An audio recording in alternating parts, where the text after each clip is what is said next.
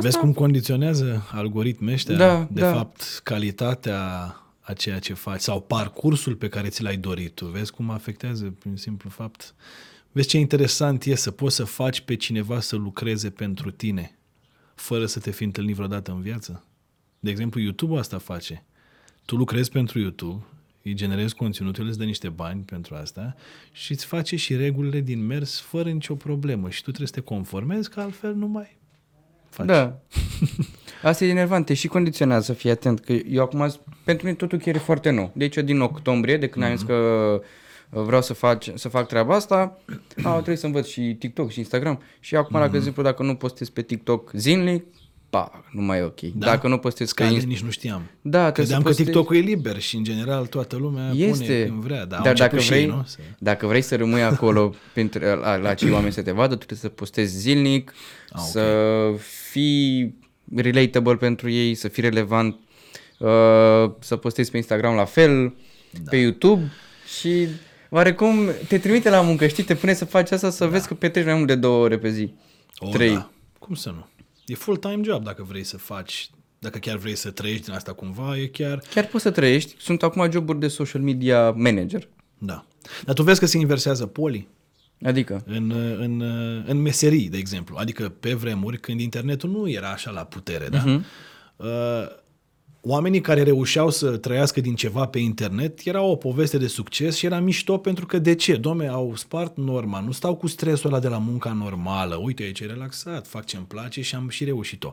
Acum, în momentul de față, să mor dacă nu pare de multe ori că un job normal de la 9 la 5 e mai puțin stresant decât ce se întâmplă pe internet și ce trebuie să faci acolo ca să reușești da. în momentul de față. Pentru că stai și 12, și 14, și 16 ore, stres, presiunea timpului, bate-te cu algoritmi, așa te duci la un 9-5, ți-a spus salariu, faci ce Da, îți știi regulile de conduită, știi cum să regulile te la comporți. revedere, ăla ai timp, ai și niște drepturi, că pe internet nu ai, că nu îi zici YouTube-ului, bă, iartă-mă, eu am meditat 16 ore aseară, lasă-mă frate și pe mine o zi, dacă nu postez astăzi, nu îmi strica riciu, e? nu mă interesează. Știi? Exact. A devenit invers. Orice, lu- vezi, asta se întâmplă în orice în cultură, mi se pare. Underground-ul cu pop culture știi? Ceva la început explodează, apare ca alternativă la ce exista deja, se vede că e tare și zici, mamă, vreau să fac și eu, încep tot să fugă spre acel lucru, el devine ușor mainstream, are o perioadă când stă aici și și funcționează cum trebuia uh-huh. și după aia, pentru că se suprasaturează, știi? Începe să-și impună propriile reguli ca să devină din ce în ce mai greu să filtreze din oamenii aia, că sunt prea mulți acum care vor să facă asta. Și uite așa ușor, ușor se inversează polul și ajunge underground-ul super mainstream și după aia moare, vomiți, e prea dulce, prea standardizat. Prea... Totul devine super standardizat, știi? Deci, practic, strategia, cum o am și eu de altfel, cred că este să identifici, să ai abilitățile necesare să identifici care e următorul lucru, să vezi dacă îți place, dacă ai și abilități la el, să te apuci de el să-l faci exact în sweet spot-ul ăsta până, știi, uh-huh. că după aia se strică. O să vezi criptomonede, NFT, orice. Orice apare, că de muncă, că de cultură, că de așa, din punctul meu de vedere și cum am studiat eu ce se întâmplă în lume, există sweet spot-ul ăsta acolo, când chiar poți să intri și să și faci ceva fără să devină Da, și dacă ai intrat, ori mergi până seci treaba aia, nu mai ai ce să mai faci acolo, ori îți dai la timp seama și ieși. Da, Că altfel te vei încurca sau vei încurca și pe alții. Depinde despre ce vorbim. Dacă e o chestiune cu statut, na, poți să intri la început și după aia, fiindcă îți rămâne statutul ca, nu știu, drept unul din pionieri, poți să stai oricât acolo. Pentru că devii juriu. Ești Băi. ca la emisiunile astea, talent shows, devii juriu deodată. Tu poate n-ai mai cântat de 5 ani, 10 sau n-ai mai făcut nimic interesant, da. dar hei, ești dintre primii aia și deci ești juriu. Ai avea un habar. Da. Ai vrea să fii juriu? Juriu. Apropo, uite, dacă poți să vii un pic mai așa, ca să Ah, fii m-am dat, între... uh, Ia, stai așa. Ia să vedem. E bine acum? Dacă stai De așa? parfum, da. Ca, să- în caz că te dai pe spate să... Să nu ies din cadru, a? Da. Aia lasă-mă, că e mai interesant așa. Așa. Uh, Ce mai întrebat? Ai Dacă... vrea să fii în juriu? Juriu. Depinde da. la ce. Nu știu. La ce ai vrea să fii? de Dacă e exemplu? cineva care Caut acum de făcut un juriu. Uh, Păi de obicei te duci în mod normal, da? Deci în mod normal și ideal, ajungi într-un juriu pentru că experiența ta din acel domeniu uh, are ceva de zis, Mhm. nu? Oamenii se uită și cad de comun acord, băi, ăsta are niște competențe, face bine ce face și cred că este în stare să evalueze oameni care sunt la început de drum în acest domeniu, nu? Și atunci, pentru mine, singurul lucru la care ai putea să spui asta despre mine, probabil e poezia, spoken word slam poetry, având titlul de campion național și după aia fiind top 10 mondial, probabil acolo, Mhm. uh, câștigându-mi uh, acoladele astea, e o certificare a abilităților mele, da? la nivel mondial, și atunci cred că acolo m-aș duce să, într-adevăr, la altceva, nu știu. Mi se pare că ne punem, adică sunt roluri. Mă așez pe scaunul ăla și eu te judec și tu vii acolo și faci aia, dar nu știm care dintre noi Mhm, mhm. e mai breaz. Știi? Așa când ai o certificare clară, adică faptele tale o dovedesc, munca ta o dovedește, da? Și ajungi într-un loc în care ți se recunoaște treaba asta, atunci cred că într-adevăr poți să te așezi pe un scaun și să-ți dai cu părerea, deși eu și atunci am uh, rețineri. De ce? Uh, Fiecare om are drumul lui, Uh, tu prin al tău, eu să zicem, da, vorbim de mine, eu mi-am câștigat prin drumul meu uh, acest uh, loc 1 în țară și după aia top 10 mondial, uh, dar asta nu înseamnă că trebuie să rămân blocat în asta, pentru că poate să apară cineva care gândește total diferit, da? care are o abordare pe care eu nici măcar probabil n-aș putea să o înțeleg uh-huh. și care totuși să fie extraordinar. Știi? Și atunci ce fac? Mă uit la cineva, îl văd prin filtrul meu și zic, a, ăsta nu seamănă cu mine, cu ce am făcut eu, deci nu cred că e bun. Și asta mi se pare greșit. E doar diferit. Da, bineînțeles, nu, nu ne ducem în extreme, că mulți sunt cretini și zic eu sunt doar diferit. Trebuie să ai și un, acest bun simț, acest, nu știu cum să-i zic, când vine în engleză, common knowledge, general knowledge, adică treaba asta la care ne conectăm cu toții în general. Că există mereu excepții, dar există o masă generală de oameni care cade de acord asupra unui lucru. Da. Și Pentru că e asta comun. înseamnă comunul. Da, exact. da. Ei, și atunci Ceva ce se regăsește nu doar la Adică mine, acest ci la- bun simț funcționează, să ne dăm seama, ești diferit sau ești doar tâmpit și zice, acum oamenii se ascund după cuvinte, nu, domnule, eu doar sunt diferit, eu fac, e, nu, nu, ești tâmpit.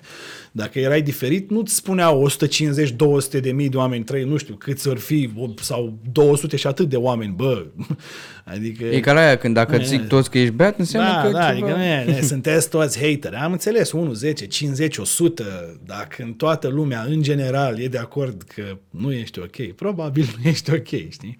Acum se merge contra acestui lucru, că eu sunt diferit și voi toți nu mă înțelegeți. Păi, e ok să fii diferit, dar în sensul de a sta în anumiți parametri.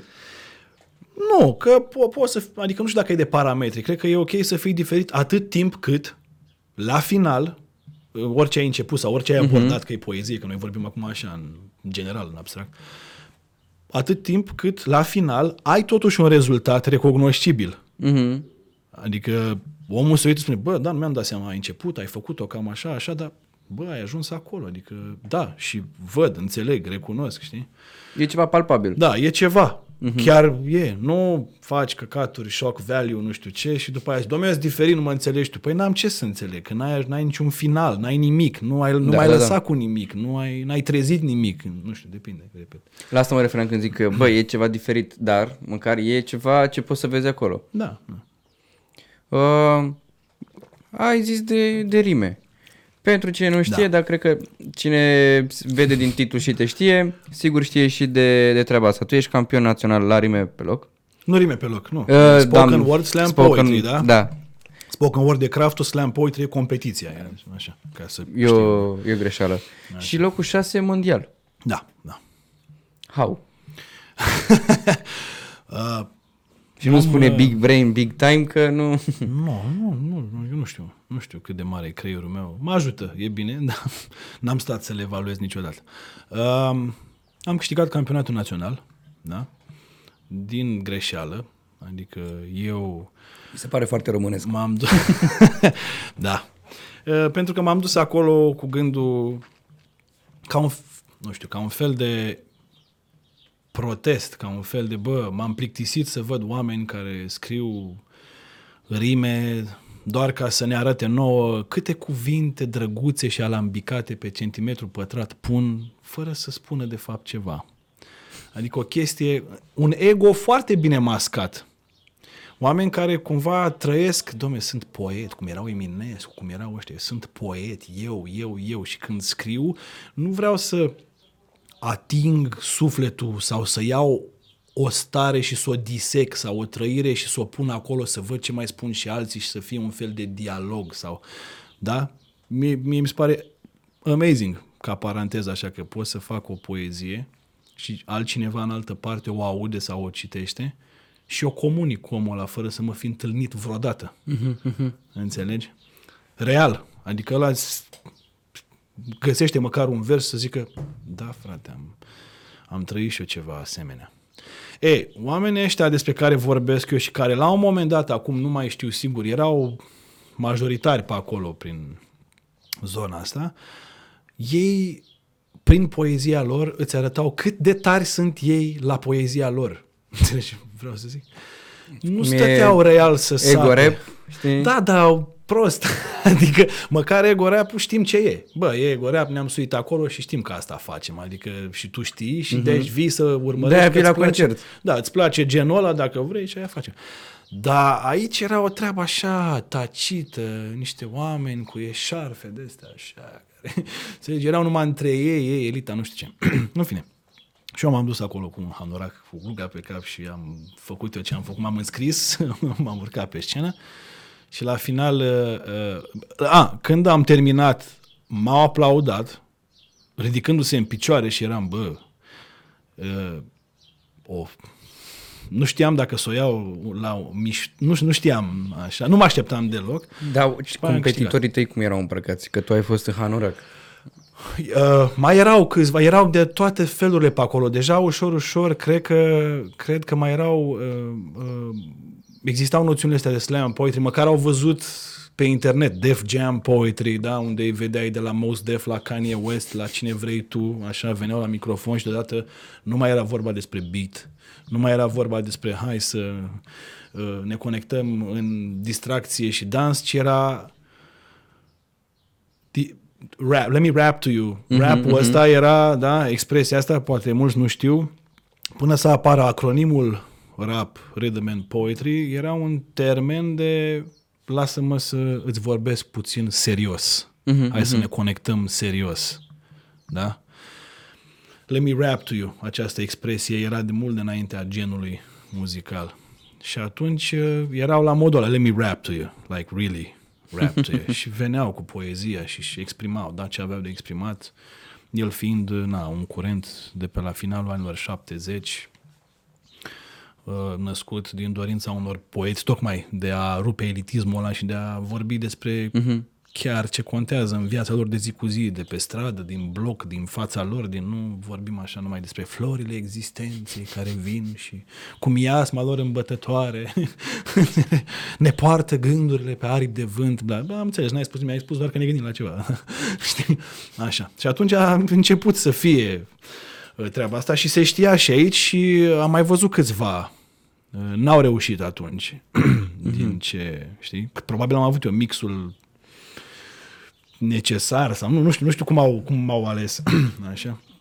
Și am câștigat Bă, ăla. Și... Mă gândesc că, uite, tu fiind și actor, Da, stai să-ți mai spun ceva ca să închei asta și Mhm. a fost amuzant că habar n-aveam că uh, trebuie să reprezint România după că m-am dus acolo și, ai și câștigat. au venit aia și au zis, băiețel, așa mi-a zis, uh, uh, Și ei aveau vei 92 de reprezenta ani. România. Ei, Nu chiar, dar oricum, vei reprezenta România la campionatul mondial în Paris. și tu ce le-ai spus? Se plătește transportul? Nu, ș- nu, nu știam nimic. Nu s-a plătit nimic. N-a, n-a vrut ICR-ul să-mi dea nimic, că chiar am postat. Stai, chiar ce? vorbeam. Nu cred. Eu Da, am nu, zis în nici, glumă. nici drum, nici ca... Nu, nu, nu, nimic. M-am dus pe banii mei acolo.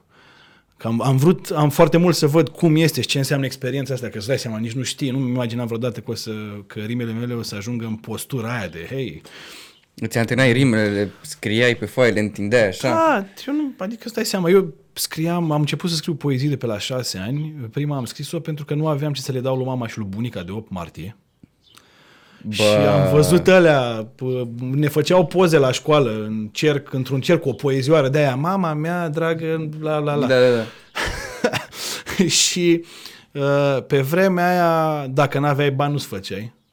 Așa. Uh, și era o perioadă în care eram nasol cu banii. Eram, eu vin dintr-o zonă destul de săracă, destul de afectată. Și atunci am făcut eu poezia aia și ele au fost foarte emoționate, bucuroase, au râs, au nu știu ce. Și cu mintea mea de șase ani mi-am dat seama că am reușit să Aduci o le emoție. schimb, sta, da, au, s-au bucurat. Și nu m-am mai oprit niciodată. Adică din scris rime. Oricum, orice. Imitam la început, îți dai seama, vedeam și scria Eminescu prin manual de român, adică făceam tot felul de chestii. Mamă, ai avut pe mentor, pe Eminescu. Eu imitam ceva ce oricum era absolut, că na, tu trebuie să te exprimi tu în vremurile în care trăiești, nu să folosești uh, arhaismele. Da, asta dar voiam eu, să zic. Eu le, înv- era bine că de fapt le învățam, adică îmi, de- îmi extindeam vocabularul Exact. fără să-mi dau seama, asta făceam. Adică eu acum dacă vreau să intru în zona, hei, scrie o poezie ca în stilul cutare, în 1800 așa, știu. Adică pot să scriu ceva a la junimea sau, adică na, asta mă ajută pe mine în ce fac eu când trăiesc din asta, să scriu pentru alții sau să fac campanii sau... Dar atunci imitam și nu m-am mai oprit. Eu nu mă gândeam să intru în muzica rap, adică eu, n-am, eu scriam rime că scriam rime, îmi plăceau rimele, cum sună și era interesant să le văd în cărți pe vremea aia. Eu abia și o să văd o melodie de uh, hip-hop în cărțile de română. Nu cred că o să prind, dar o să fie Bă, amuzant. nu știu. Ar fi, ar fi tare, ar fi foarte tare. Ar Și fi, de la ar cine o însemna- să vedem uh, cine o să fie interpretul, artistul. Asta ar spune multe despre țara asta. Și nu știu dacă țara asta e pregătită să fie atât de deschisă. Și să, înțea- să înceapă să înțeleagă că cultura ei este ok. E ok swipe ta. Păi, E ok să, să înțelegi că ce se face acum este la nivelul ăla. Pentru că oamenii la noi se raportează doar la trecut, adică vorbim de Eminescu, Topărcean, Arghezi, cine vrei nu tu, mai ce. există actori ca înainte, Da, nu mai nu mai, există... nimic nu mai există ca n-ai. Păi n-are cum, băi, omule, că n-ai cum. Nu există, n-ai cum să fii. Ca, eu, nu, eu nu puteam să fiu Eminescu. Eminescu, cu siguranță, dacă trăia în vremurile astea, făcea fix ce fac eu, că asta e poezia contemporană. În loc să stea să scrie pe fițuică la junimea și nu știu ce, ieșea și făcea performance-ul ăsta. Că diferența, până la urmă, în spoken word, slam poetry și poezia clasică e că acum autorul are ocazia de a ieși în fața publicului și de a o spune așa cum a intenționat el. Corect. Să o înțelegi, ca să nu mai stai să cauți tu să, să facă comentarii Ai alții. văzut uh, Straight Outta Ipotești de la Sector 7? Da, da, da. da.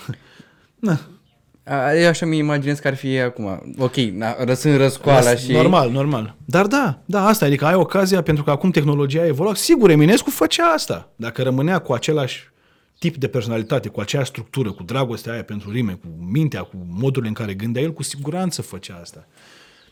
Că n-ai, nu avea cum să stea la lumina lumânării în 2022, undeva într-o redacție prăfuită, Cu o cu candelă costumașul de- ăla și cu asta aici, așa. Că nu era, nu trăia așa. Se năștea când se năștea, adică nu e. Și oamenii asta nu înțeleg. Ei, la noi se fuge mult după cultul personalității. După... Adică? Dom'le, era... A, cum ești? Uh, Cum, cum ești asta? Bă, dar tu, de exemplu, vine unul și spune, hei, dăm și mie 2 lei să-mi iau ceva. Tu nu parcă suferi destul, frate. Știi? Trebuie să arăți cumva, trebuie să fii cumva. La noi nu contează. Bă, ia mă, ce face ăsta, mă? Oamenii n-au urechile alea reale să, uh-huh. să aibă gustul propriu. Și asta e o rămășița comunismului. După ce ești obișnuit atât, atât timp să ți se spună asta faci, acolo muncești, aici te duci. Aia. Rar stai tu să-ți formezi tu propriu. Bă, ia să caut. Mamă, ce tare. Bă, tu ai auzit de asta? Nu. Frate, e tare. Ia dă-mă să ascult și eu. Bă, ai dreptate. La noi nu există conversație. Există, bă, ai auzit? Nu, mă, lasă-mă, mă, în pula mea. Știi? Cine e ăla? Da. Știi? La noi nu mai contează ce poți, ci doar de-al cui ești sau dacă Băi. ești cineva, acest cineva, știi? Nu, nu. nu, ei nu la noi nu se înțelege că să ajungi cinevaul ăla ce o fi însemnând în mintea fiecăruia, trebuie să poți ceva, adică De-aia se și fuge după cifre și shock value și atât. Nu sunt în stare ăștia să facă nimic, toți vor să o pocnească. Dar cu ce? La ce ești bun? Ce faci? Păi m-am apucat și eu, păi te-ai apucat de asta. Dar nu o faci de ceva timp. Dar N-ai cum te-ai să- apucat ca să, ca să ajungi să... Ca tu să faci ceva la care oamenii zică, bă, stop, că vreau să văd asta. Mi-a luat atenție. Trebuie să lucrezi la craftul ăla. Nu Exact. există așa, știi? Deci, da, cu siguranță, ca să mă întorc, Eminescu făcea acum așa și cred că asta este vremea. Asta facem, asta se întâmplă. Da, corect. Clar nu ai cum să faci poezii ca pe timpuri, că nu ai trăit pe timpurile alea. Nu ai același vocabular. Cine te-ar fi înțelege acum dacă ai vorbi cu Înțelegerea asupra franțuzisme? lumii este altfel. Bine, exact, da. Când Nu mai acum sunt suntem- englezismele. Nu mai e Carage, da, nu mai am uh, monsieur și... Că asta e viața. Așa era Da. atunci. Ce zice Le Monde? Cum era treaba? Exact. Nu mai e. Asta e. Noi trăim acum. Iar cei care sunt în zona asta de artă, de obicei sunt o capsulă a timpului lor, a timpurilor lor, dacă vrei. Greu, trebuie doar să fie cineva care să vrea să facă asta. Tu, de exemplu, la jurizare acolo, cum a decurs totul? Cum ai ce ai avut tu de făcut? Cum te-ai pregătit? La jurizare, la campionatul național, Da, da, că sunt curios cum e un proces. Tu ajungi acolo, Da. vii cu rimele scrise. aveam poi textele, da, da, da, da, da. Pe loc nu dai decât dacă ai vreo ceva de departajare. da, Ai astea sunt- battle. Da, într-un fel, dar nu e așa. Adică se întâmplă un performance alternativ uh, cu Da. improvizație pe loc, așa se cheamă. Nu stăm față în față și încercăm să ne distrugem. Da, acolo Vine e vorba Mihai să de... spune schimbă. Da, nu, acolo e vorba despre a-ți arăta, da, de a flexa mușchiul creativ, dacă vrei. Atât, Mhm, nu trebuie să stai să... Nu. E, e de cum reușești să iei publicul și să-l plimbi, da, prin mintea ta și prin el însuși, da, cu cuvintele și, na, e un pic mai altceva. Și atunci uh, vii cu poezie, de obicei le- vii cu ele scrise la campionatul mondial, de exemplu, le și trimiți înainte, ca să se asigure ei, le traduc, pentru că ești obligat să o faci în limba ta. Mhm. Mm-hmm. În engleză nu faci decât la departajare sau pe loc, da? Așa. Pentru că în spatele tău, în timp ce tu performezi, apar proiectate. Traducere în engleză, franceză, știi? Mhm, Mm-hmm. Adică e un întreg show mediatic cum ar veni la campionatul ăla. Tu Neamă. le, trimiți, le trimiți textul, ei se uită să se asigure că nu vii cu mesaje rasiste, cu tot ce Mhm. mm-hmm. așa, să nu vii pe acolo, spui da, moarte lui nu știu cui, nu știu ce, adică se asigură că rămâi nicely în zona creativă fără să vrei să urăști pe nu știu cine sau să omori pe nu știu cine sau mai știu eu ce. Așa. Cum se mai practică la campionatul mondial? Hey, Paris. Paris. Așa. Și um, după aia le aprobă, adică zic, da, frate, na, adică tu poți să faci ce vrei, mai puțin să zici moarte lui nu știu cui sau ăia nu sunt oameni, să na, chestii astea de bază, de bun simț. Și după aia când te duci acolo, na, îți faci treaba. La noi nu au verificat uh, textele, nu a existat, cel puțin când am fost eu, nu a existat așa ceva. M-am dus, am urcat pe scenă, că ne strigau pe rând, da, era un fel de MC, o persoană, o gazdă care venea la microfon, spunea cine urmează, nu știu ce, la la la. Pe tine cum te strigau? Că ai și numele de așa natură. Uh, băi, dar adică eu sunt Cosmin Domite, deja cred că mai mult lumea a început să mă știe mai mult de Cosmin Domite. Păi de-aia decât mă Jazz refer la- Opt, nu, la că Jazz Jazz Opt. 8 a rămas în underground, a rămas Da. acolo în lumea de rap. Dar... Clar nu cred că te duceai cu numele de Jazz 8. Nu, eram, era Cosmin Dominte, a.k.a. Jazz 8, adică nu m-a interesat Ah, absolut da? deloc. adică am zis, fuck it, nu. Am, Ah, uh, am cream că și, te duci am cu și numele și pe asta, numele. nu, am și, pă, eu le-am păstrat că nimeni, n-a, în afară de lecții de la Hip Hop Live și cred că Tonic la Marfă sau așa, nimeni n-a documentat că, bă, un MC de la noi a ajuns campion național și pleacă să reprezinte România la campionatul mondial. Și atunci eu am păstrat toate astea fizice de acolo și au și prezentarea tuturor campionilor lumii, da? Și la mine scrie Cosmin Dominte că e jazuit, jazz 8. Ei citeau Mă. jazuit Ro- România și scriau despre mine, stats, tot ce că na, cum prezentau pe fiecare, că le-am acasă, le-am păstrat, că nu a documentat nici naiba, adică eu abia acum, repet, asta a fost în 2013, suntem în 2022 și abia acum uh, Află lumea. auzi în mainstream vorbesc ăștia la Kiss FM despre mine sau nu știu care, Andy Moisescu sau nu știu ce, băi, ăsta, nobody cared la vremea respectivă, știi? Și atunci eu mi-am păstrat toate astea și da, era jazz și acolo. Deci jazz 8 a fost și aici, nu m-a interesat, ți-am spus, eu m-am dus drept, bă, băieți, există și altfel de poezie și nu e neapărat ce faceți voi cu smell the fart poetry, așa, cu eșerfuța și cu, da, vai, linge-mă pe intelect, că spatele meu, nu știu, și vorbesc ei despre o dragoste neîmplinită, nu știu, așa, există și partea și Eram frumoasă. sigur că o să fie ceva mai trist, că par, un- nu știu de ce, dar, Dar nu îmi e par nea- un poate pic- să fie și trist. Eu am, adică realitatea e și tristă. Și eu în Clar, poeziile clar. mele am și treburi de astea, dar e vorba de cum le duc acolo și repet. Eu servesc poezia, nu mă servesc pe mine prin poezie. Ei mi se păreau că, mi- oamenii ăștia mi se păreau că se servesc pe ei prin. Hai să vă arăt cât de tare sunt eu autor și păi nu. Nu, eu am o plăcere în a face asta. nu mă interesează să-ți arăt cât de tare sunt. Eu am plăcere. Vrei să mă asculți? Bine. Și ți arăt. Și pe mine mă bucură faptul că poți să împart niște rime. La revedere. Succesul e un rezultat. Adică e rezultatul faptului că ești foarte bun la ce faci. Corect. Cam asta e. Adică ajungi la... Cra- și ca să fii bun la ceva trebuie să-ți placă acel ceva. Asta cred că am spus-o în multe interviuri, că mulți mă întreabă, cumva ajung la filozofia mea de... Eu asta cred. Când încerci, când succesul devine scop, e cele mai proaste decizii ca să-l atingi cât mai repede. Tai Nu? colțuri, faci căcaturi, crezi tu, "A, cam așa ar trebui, cam ce vrea, te gândești la ce vrea lumea, la... în loc să te gândești la cine ești tu. Din punctul meu de vedere, strălucesc cu oamenii care au curajul să fie ei întru totul, cu adevărat. Eu, de exemplu, am avut probleme. Că așa creștem în România. Na, generația, gener- generațiile noastre sunt destul de distanțate, dar nu știu, cred că nu s-au schimbat foarte multe și atunci era chestia asta, că să nu fie așa, să fie nu știu cum, să fie așa. Vezi că vorbesc vecinii, vezi că Da, și totul eu era am as- pentru, să am trăiești pentru primit ochii altora, pentru educația asta. urechile, da, pentru ochii și urechile altora. Tu trăiești pentru alții în loc să te cauți pe tine să vezi. E uman să greșești, e uman să fii prost din când în când, e uman să nu știi tot, e uman să... nu există. Ei, mie mi-a luat mult să-mi dau seama de asta și după aia am înțeles și de ce uh, uh, uh, uh, să vrei să reușești în viață este de fapt o, o capcană abstractă. Că ce înseamnă că ai reușit până la urmă? Poți să fii în vogă cândva, poți să... Eu am avut tot timpul și cu trupa The Bridge Committee, buf, am explodat, ia uite, un alb, un negru, Galați Colț cu Cleveland, yeah, nu știu ce. Păi s-a terminat și aia, viața mea merge înainte. Am avut, am câștigat ăsta, în comunitate era totuși ceva, chiar dacă lumea nu documenta, dar era, bă, pf, ăla, așa. Am avut filmele, da, am, am, din câte am făcut eu, vreo cinci sunt proiecte de Hollywood. Dar tot, adică viața nu se termină. Ele da. Și atunci eu trebuie să fiu foarte bine cu mine, să-mi placă viața mea, să mă simt bine de prezent, să îl trăiesc cum trebuie, să mă bucur de el, să învăț ceva dacă pot, să dau mai departe, nu știu, Mhm. cui pot, lui fiul meu, prieteni, familie și cam atât. Și atunci uh, mi-am dat seama de treaba asta. Bă, succesul e rezultat. Trebuie să te simți bine, să-ți placă. Dacă nu-ți place, se vede. Dacă o faci pentru că vrei să obții banul, faima, ce-o fi acolo, se vede. Nu zic că e rău, dacă vrei încearcă. Eu am o problemă și cu puriști ăștia, să moară, mă, nu, rapul trebuie să fie, mă, tu, tu vrei să faci bani. Nu, mă, nebunule, eu plătesc facturi cu îmbrățișări și cu big up, big up. Știi? nu, normal, dacă vreau să trăiesc din asta, vreau să trăiesc din asta. Cum o fac face diferența. Corect. Dacă chiar, știi?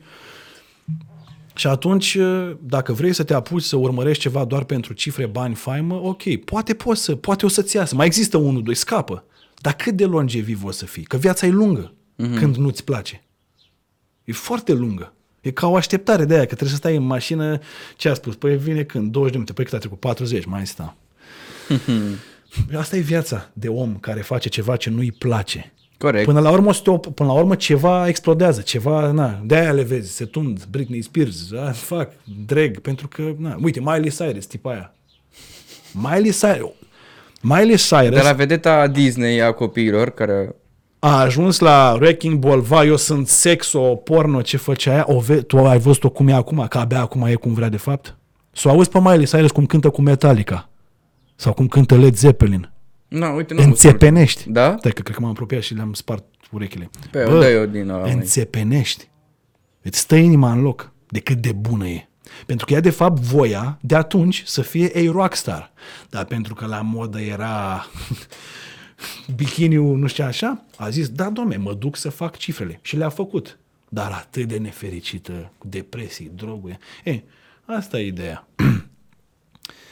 Cred că e mai bine să te apuci de ceva ce chiar îți place și aia e teoria de acolo. Dacă îți place, înseamnă că ai ocazia să devii bun, pentru că îți place. E ca o doză, e ca un drog. Da? Eu jucam Super Mario, de exemplu, că bineînțeles, eu sunt generația a apărut Super Mario. Și Da, la era 2D, câte nu? un... Da, da, La, deci, clasicul de Da. pe Nintendo.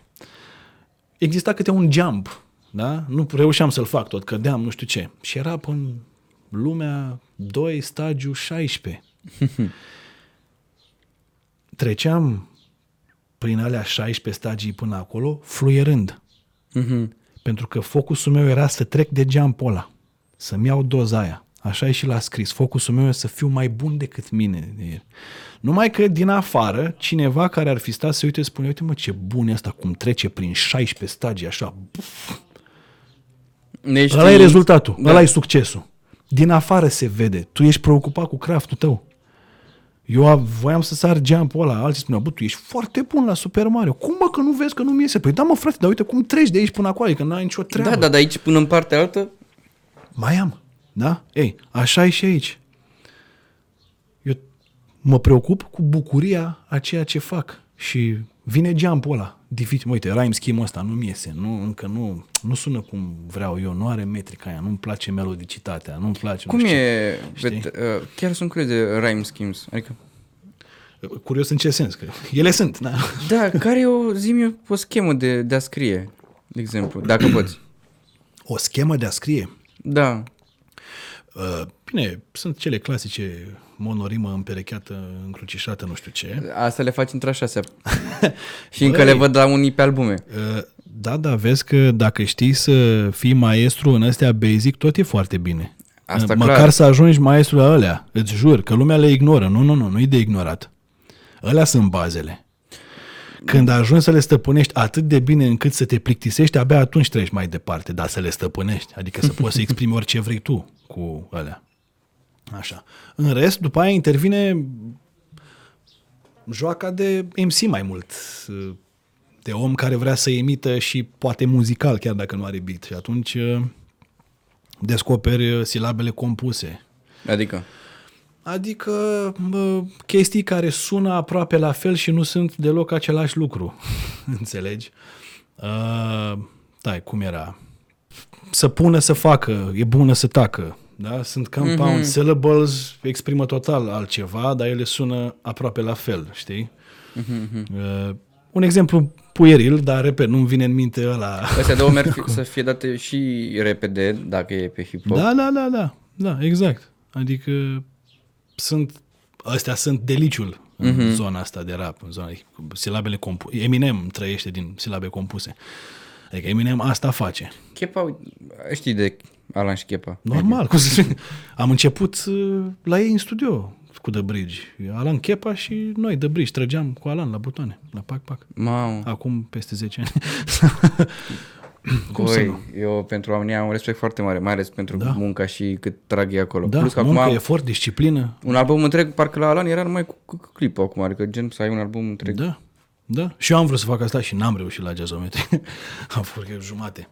Uh, sunt atât de disciplinați și atât de muncitori încât la momentul respectiv, acum aproape 10 ani, aveau 500 sau 600 de piese trase și ei nu scoseseră încă un album Alan Șchepa. Încă că n-aveau spuneau, tabu spuneau scos. că încă își, da, încă își perfecționează craftul. Ca să înțeleagă lumea că oamenii aia, azi bă, vin așa, doi, pula mea, fac ei. Nu.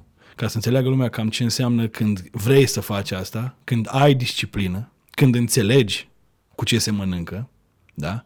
Și când nu ai aroganța să crezi despre tine că dacă ai rimat casă cu masă și ai pus pe un bit acolo, gata, ești... Nu, nu ai, oamenii ăștia au stăteau și făceau repet, aveau, au sute de, cred că acum au ajuns la mii nescoase, nu știu, ei știu că nu, nu i-am mai văzut de ceva vreme.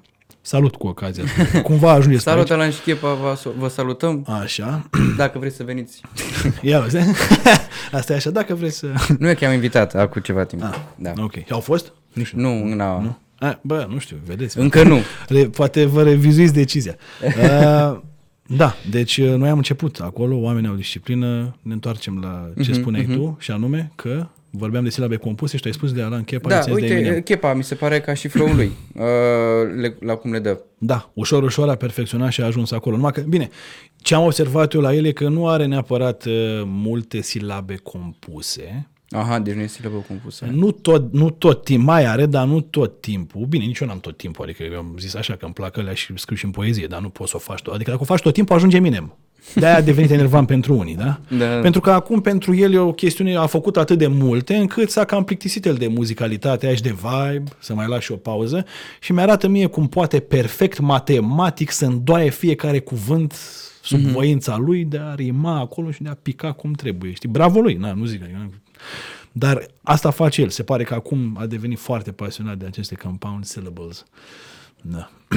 Ce șmecher. Chiar nu am făcut uh, și nu știam că se numesc așa. Da, da, sunt silabe. Păi de-aia poți, să- adică ceva sună că rimează, dar dacă o citești pe foaie, bă, dar asta nu rimează, mă, frate. Și apoi să tacă să De facă, ce, să dra? dragă. Da, știi? Ce adică tare. să pună să facă, e bună să tacă. Știi? Astea și rimează, astea Mhm. sunt perfecte. Dar există cazuri în care din silabe, fără să aibă terminația, da, cuvântul, Și rimează. la fel și da, tu o faci să pare că rimează. Uite, asta îmi place mult Asta la e muzica hip-hop și la MC care se chinuie să-ți aducă mai multe stiluri, să ți le dea cum trebuie să facă uh, toate nebunile astea să rimeze. Eu cred că n-ar trebui să se chinuie să-ți aducă mai multe stiluri. Cred că ar trebui să vadă care sunt alea de le plac lor și să meargă pe ele, că asta face diferența între ce, ce ți-am spus eu. Să vrei uh-huh. să dai oamenilor ceva, dar tu să nu o simți neapărat și să încerci să vezi și să o simți versus să o simți și să-ți placă. Și, na. Dacă poți, două, două. Dar asta rupe-le. clar, asta clar. Dar și să încerce mereu poate ceva nou dacă le place lor. A, da, aici Da. da. e normal, să nu devii blazat, să nu gata, domne, știu tot. Da. În momentul în care ți-ai spus asta în orice domeniu creativ, ai murit. Uite cum e Chep acum pe un nou album, dacă tot am vorbit de ei. Chep acum pe nou album are melodia Saigon și are, cred că, 8 acte cu 8, aproape cred că 8 stiluri diferite. Da. Păi a mai făcut el și Cameleonul, care Da, e- da, a, a fost un fel de Cameleon 2. E, dar e un Acum, parcă uh, mai, mai musculos așa. Bineînțeles. Păi cred că se confruntă și el ca orice alt MC sau ca orice alt artist de, hei, cum fac să întrec niște chestii care sunt deja reprezentative pentru mine. Uh-huh. Ca așa a făcut și Eminem. Cum fac eu să mai am încă un Hi, my name is?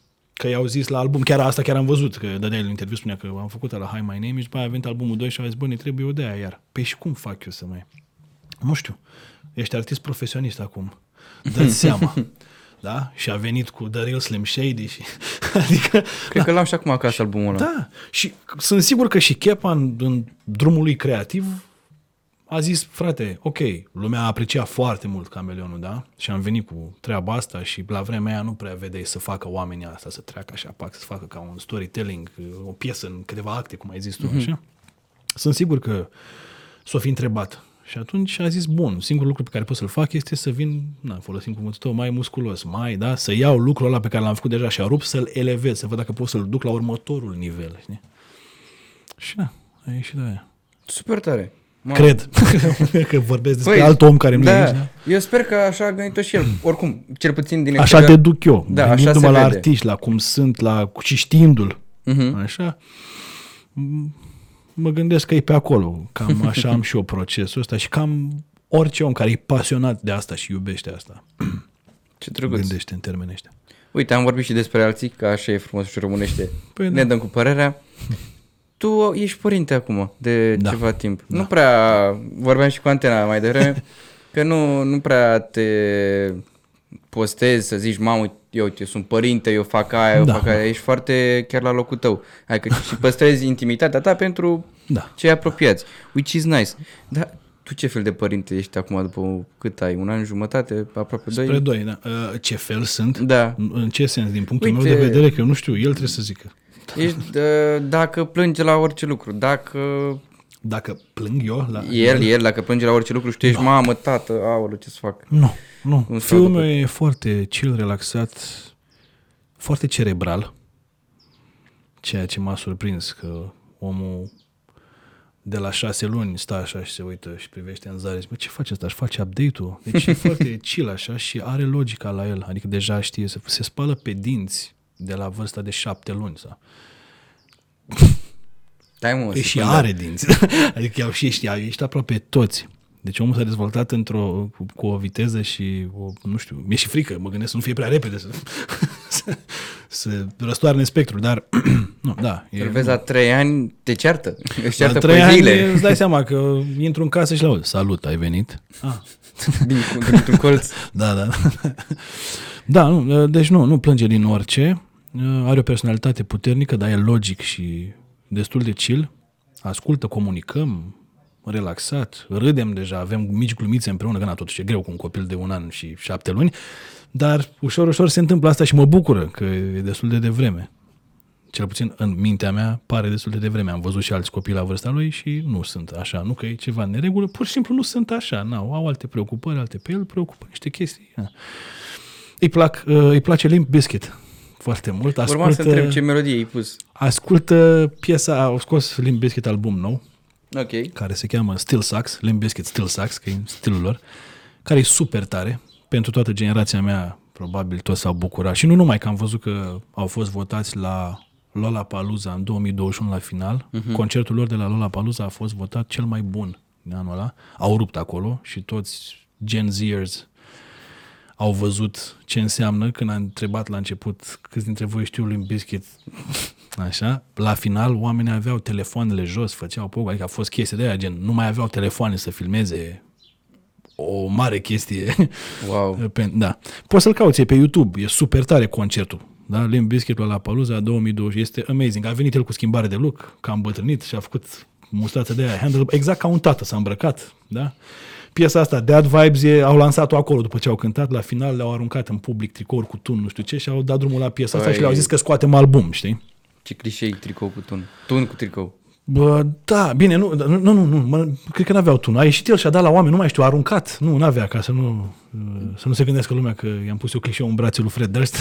Dar era mișto dacă ar fi avut așa ceva. Dar, și clișei în același timp. da, dar ascultă, da, ascultă, nu știu de ce, îi place, ori că a auzit el că ascultam eu albumul și a rămas și așa, deci, da, Limp Bizkit. Wu-Tang, ascultă de astea. ce- Ei pus preluat. așa ceva? Dar nu i-am pus eu, că nu-i pun. Ideea e că eu stau, mai ascult sau se mai aude cândva undeva. El la un an și două și luni el vine, s-a da. dat jos din pătuț, a Nu, făcut așa. Nu, vine, vine la mine, mi-arată cu degetul boxa și face eh, așa, că imit el că dansează, că na, face niște Ce mișcări. tare. Deja asociază Zic, ce chestii. vrei mă, muzică? Aha. Face așa și pun muzică. Acum zice, a început să zică da, înainte spunea eh. Face așa. Da, deci, da. E mișto. Pentru mine viața asta de părinte e mișto. Cum ai început discuția ca să o și aterizăm? M-ai întrebat de dacă îl pun, Uh, ce da, fel nu de îl pun părinte- des. Nu. Păi ce fel sunt, ți-am zis, din ce Mhm. perspectivă. Acum mi-ai răspuns. Adică cât de cât, da, nu știu el ce crede despre mine. Că, E și Nu greu știu- acum să-l nu știu întreb. când Dar o mă să lasă știu. două luni când învață să scrie și îți faci un... dar nici atunci O cine știe, recenzie. nu știu. Ce crede el despre mine o să văd mai încolo la bătrânețe când nu are nevoie de mine. At- Atunci, Bun asta. atunci o să văd probabil. Pentru că eu nu, na, nu cresc copii. Ca să-mi aduc un pahar de apă la bătrânețe, nu-mi plac oamenii care fac asta, nu-mi plac oamenii care fac copii. Doar un ca pahar să... cu apă, aia, o să facă Da, da, da. caz pe jos, Da, să-l da. varsă peste da, tine. nu, nu, nu-mi plac oamenii care fac copii ca să aibă ei ajutor. Eu am, am simțit pregătit, uh, Ioana la fel, am zis, da, da, ok, putem să facem asta, să ne dedicăm timpul și să explorăm partea asta a vieții care vine cu alte chestii, alte. și atunci asta s-a întâmplat. Și până acum, super tare. Greu uneori, când, na, nu știu, nu mai doarme noaptea, puseuri de creștere, nu știu ce, de astea, din nou am avut noroc, rare la noi, alții săraci se chinuie grav. Păi am avut noroc. Fiul meu e ca la carte. Asta îl descrie. Timpul ăla, născut fix la 9 luni, fix tot, totul sănătos, tot un parametri, ba chiar mai mult, repet, se spală pe dinți de pe la 7 luni. Le arăt, nu nu mă credeau ăștia, le arătam poze, am un telefon cu el cum stă acolo. Așa, am învățat chestii repede, totul e all good. Ce tare. Îl chemăm și pe la podcast în câteva În luni. câteva luni, bine, salut, salut, am auzit. da. Foarte tare. Băi, tu acum în ultima perioadă cu ce te mai ocupi? Uite, În ca să ultima facem perioadă? în prezent, da. În ultima perioadă uh, îmi joc spectacolele de teatru care nu au fost omorâte de pandemie. Unele au fost, altele nu. Care sunt acelea? Unde se pot găsi? Uh, la Teatrul Național, uh, Papagalul Mut, scris și regizat de Nae Caranfil. Oh, ok. Uh, Da, uh, se joacă la Sala Mare, aia cu o mie de locuri, e amazing și după pandemie, imediat uh, când s-au pus în vânzare biletele și s-au ridicat restricțiile, a fost sold out, ceea ce, că ne era dor după atâta vreme. Cu cine mai joci? În Papagalul Mut? Da. Ba, sunt o, gre- e o distribuție imensă. Nu sunt eu în rolul principal, sunt uh, supporting. Rolul principal e Claudiu Bleonț Ok. cu Vlad Logigan. Și bineînțeles, în jurul lor este o distribuție întreagă de oameni extraordinari. Evit să-i spun pe toți, pentru că de obicei îl uiți pe unul sau Și se uiți supără. doi și zic, bă, ce are asta cu mine? Exact de mine n-a zis sau ceva, știi? Și evit, evit să fac asta pentru că știu că în momentele astea... Dacă mă ajută... Adică mai devreme nu mi-aduceam aminte o rimă de-a mea, imagine. imaginează-ți. știi? Da. E ceva, o să pun eu afișul aici dacă mă ajută da. rezoluția. da. Foarte tare. Acum Și e mai și sunt, la... bine, spectacole. Mai sunt, mai am la teatru apropo, cercurile încrederii, mai sunt... Uh, uh, mai lucrez la unul, două, vedem dacă ies. Uh, bine, și mai aveam, ele acum sunt unele stau, că mai aveam Hotel Europa, la, tot la Teatrul Național, uh-huh. care se pare că cred că o să se oprească. Revizorul îl aveam, s-a oprit după 10 ani aproape. Uh, ăsta Hotel Europa are după 7. Așa. Uh, Mecanica inimii la Bulandra, un Ok. spectacol foarte drag mie pentru că a fost uh, uh, o întâlnire, cum să zic eu, a fost super tare, că oamenii au și fost întrebați cu cine vreți să jucați în distribuție și au zis Dominte și atunci e un spectacol în care uh, joacă Marius Manole, Maia Morgenstern, Marian Râlea și eu Uh-huh. și erau Dana Rogoz și Corina Moise pe dublă distribuție. Și era super tare, îmi plăcea foarte mult. În regia lui Chris Simion era spectacolul. Dar și ăsta de multă vreme stă că, na, greu cu vremurile, știi? Deci fac asta, mai filmez la filme sau seriale sau ultimul serial în care am apărut e Rux, ăsta de pe HBO, mhm. uh, într-un episod. Uh, la filme am mai la unde le-am luat casting, acum aștept să văd ce se întâmplă. Unul este început și pus pe stop, pandemie, greu, nu știu ce. Altele au ieșit, na, cum sunt Care? Pardon. E de protege ăsta, de care am zis, făcut de Martin Campbell, cu Maggie Q, Samuel L. Jackson și Michael Keaton. S- Sunt eu, Tudor Chirilă, Piersic Junior și George Pișteleanu din România. Roluri mici, chestii mici, adică să nu, să nu vă luați... Da. Adică, El îl omoră da, pe L. Jackson. nu, nu, e bine că sunt acolo, dar nu. Eu, eu chiar am un cameo super scurt, sunt... uh, Da. Și Keaton e copilul lui. Nu, sunt... uh, Mă cheamă Anton și am o treabă, numai că nu mi-o fac, că sunt drogat cu două gagici goale în pat uh, și cam atât. Lasă că nu-i mare spoiler. Uite, poți să se uite reprezenta la România. Film. Să se... Bă, nu e România, că acolo sunt un actor și face Ah, treaba. corect, nu, corect, corect. Nu reprezint. Acolo e un personaj, nu sunt eu, nu e... Da, la publicația În România am reprezentat-o la campionatul mondial de poezie, e altceva. Acolo mă duc și da, am pe umere asta aici, nu, aici mă joc și atât. Mă reprezint pe mine în alegerea proiectelor. Good point of view. Da. uh, Și cum a fost ce Keaton mai, să fie mai e copilul the, tău? the Hard Way cu Michael J. White, ăla e pe Netflix, Ok, acolo ok. ne batem, e, acolo am treabă. Uh, da, stogramă, nu știu dacă, dacă, ca să nu încep să vorbesc prostie acum, dacă vreți, puneți Cosmin Dominte pe Google, imediat apare IMDB-ul, că mi-au făcut IMDB americanii după, după ce am luat rol în filmul lui Paul Schrader, Mhm. cu Nicolas Cage, Dying of the Light se cheamă, sunt și acolo. Pentru cine nu știe, poate nici tu, uh, Paul Schrader este o legendă a cinematografiei americane. El și cu Martin Scorsese au făcut Raging Bull cu De Niro, Taxi Driver cu De Niro, American Gigolo, nu știu ce. Ei, și el și-a întregit castul cu doi români, cu mine și cu Ovidiu Niculescu. Am apărut în New York Times pentru asta, pentru că, repet, e o legendă și atunci, hup, s-a făcut și IMDB-ul și am ajuns actor cu... Foarte tare. Așa. Bravo.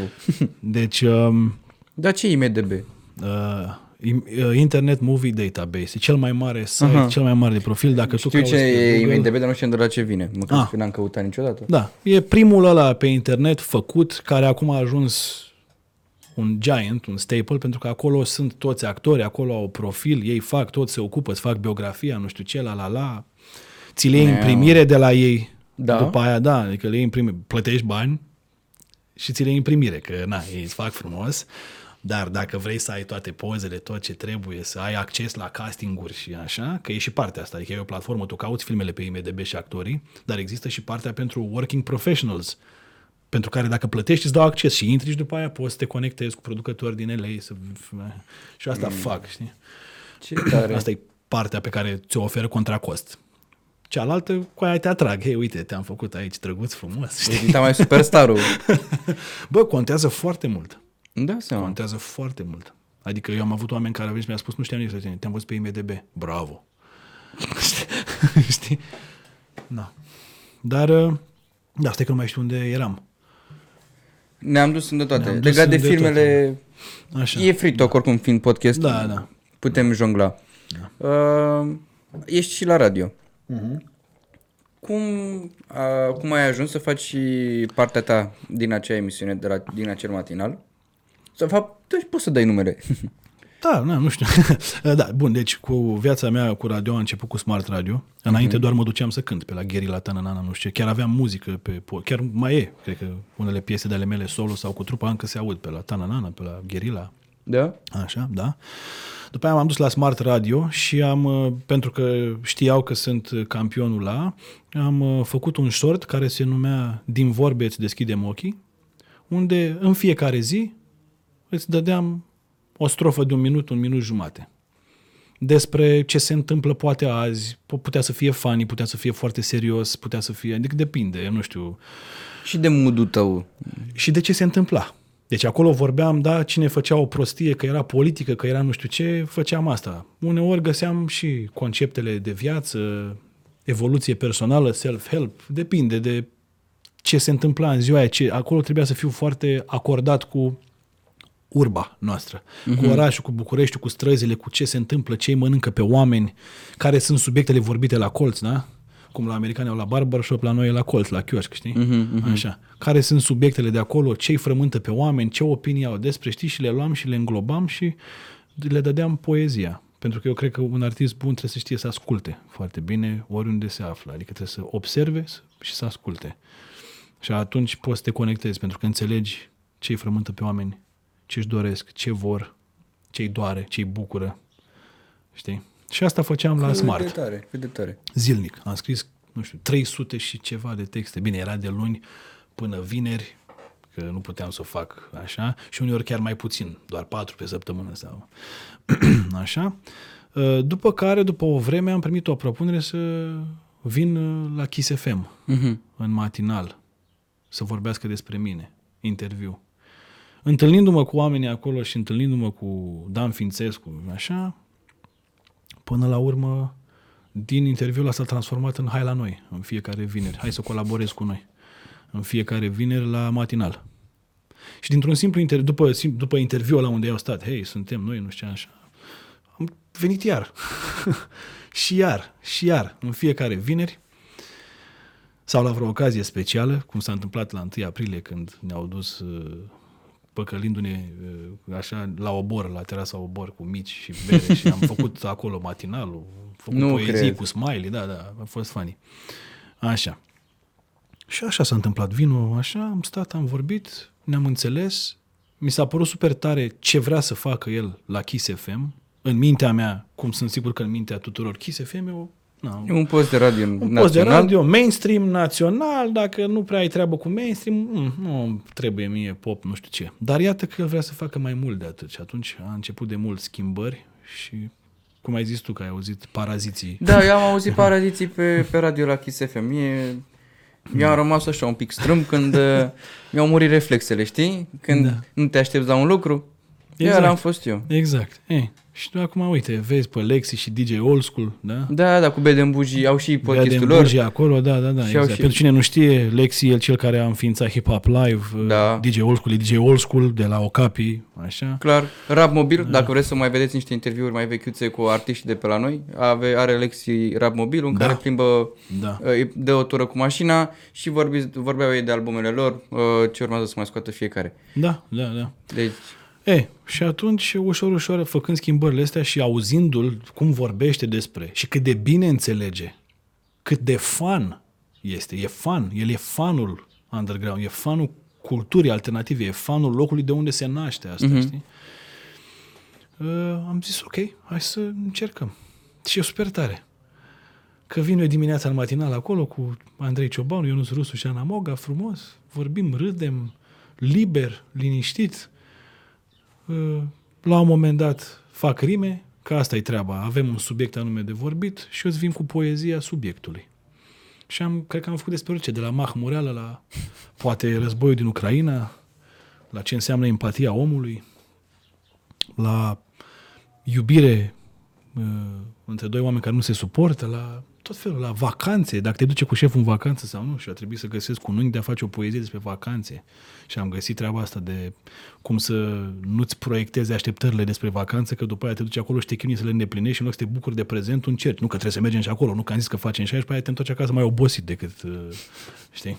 Mă rog, Da, da. și îmbin chestiile astea și e super tare să auzi pe Kiss FM un MC care își face treaba în spoken word uh, și oamenii apreciază. Iubesc asta. Cred că se întâmplă exact, cum să spun eu, în underground, underground-ul, substanța și inteligența pare că sunt la fiecare pas și atunci oamenii și-au pierdut interesul. De-aia cumva acum, dacă observi, cam stagnează tot ce înseamnă scena de rap românesc. da? Hm, e pe acolo. Dar în mainstream, pentru că oamenii ăștia își doreau altceva de mult, au început să aprecieze treaba asta cu substanță în plus, cu nu știu ce. Și atunci suntem martori la inversarea polilor. Exact ce îți spuneam la începutul podcastului, că prinzi the sweet spot. Mhm. Locul ăla când vezi că oamenii încep să fie interesați de ceva, încă nu este suprasaturat, superuzat și băgat pe gât și deci funcționează și e și cu bucurie. Știi? Asta se întâmplă acum la Kiss pentru mine. Da, deci asta fac. Ca să însumăm până la urmă întrebarea, îmi joc spectacolele de teatru, filme când pot, îmi fac treaba la radio și încerc să revin și să mă, adică fac muzică, dar încă nu, nu am ca să o faci în spirit independent, cum o făceam până acum, tot ce însemna rapul românesc, trebuie să stai acolo 100% și să hustle. Să-i dai super tare, pentru că altfel, na, te bați cu algoritmi, tu n-ai bugete, nu ai casă de discuri, trebuie să fii prezent tot timpul, să te Dacă chemi, ești să muncești, independent, fă clipuri, dar n-ai cum să E faci. foarte greu. Și muzica nu se face așa, din păcate.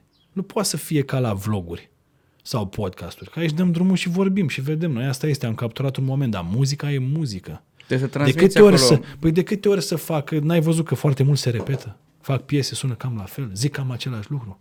Trebuie să și trăiești ca să ai ceva nou de zis. Corect, Trebuie să, corect. trebuie să trăiești, trebuie să, știi? Să-ți dai seama de anumite lucruri pe care nu le știai până în punctul ăsta ca să vii un tu nou cu ceva mișto, știi? Și asta necesită timp. Ori tu dacă stai să hrănești un algoritm, calitatea scade din ce în ce mai mult și cantitatea rămâne constantă sau crește. Și e foarte greu după aia. Da, mie îmi place calitatea. Adică nu mă deranjează. Am înțeles, da, nu mai sunt în trenduri, nu, nu, mă, nu mă deranjează, știi? Dar uh, m-ar deranja mai tare să-mi bat joc de craftul meu. Și atunci, uh, acum, având și copil și făcând și toate astea, uh, cumva am pus uh, partea asta de raw, rap, underground, grav, așa, undeva pe bancheta din spate. Poate chiar s-a și încheiat, nu știm încă. Uh, Consider că am făcut cam tot ce am vrut pe acolo și m-am bucurat enorm și cu a venit cu The Bridge Committee și a face treaba asta și cu tot Six Sound-ul și solo, adică eu mi-am făcut na, și cu crew și cu trupa și Da. solo, tot ce am vrut, fanteziile, toate poftele astea creative. Bă, ați avut și melodii faine. Uite, cel puțin eu am aflat prima dată prin The Bridge Committee. Ce a fost și mai mișto lucru. Ai și aflat că- de trupă întâi, nu? Da. A fost piesa Fiare Ce, Vechi. Fiare vechi, nu, eram sigur. Fiare vechi e hitul underground, cum ar veni așa a fost numit. E- Băi, voi de unde ați luat vocea aia de la Fiare Vechi?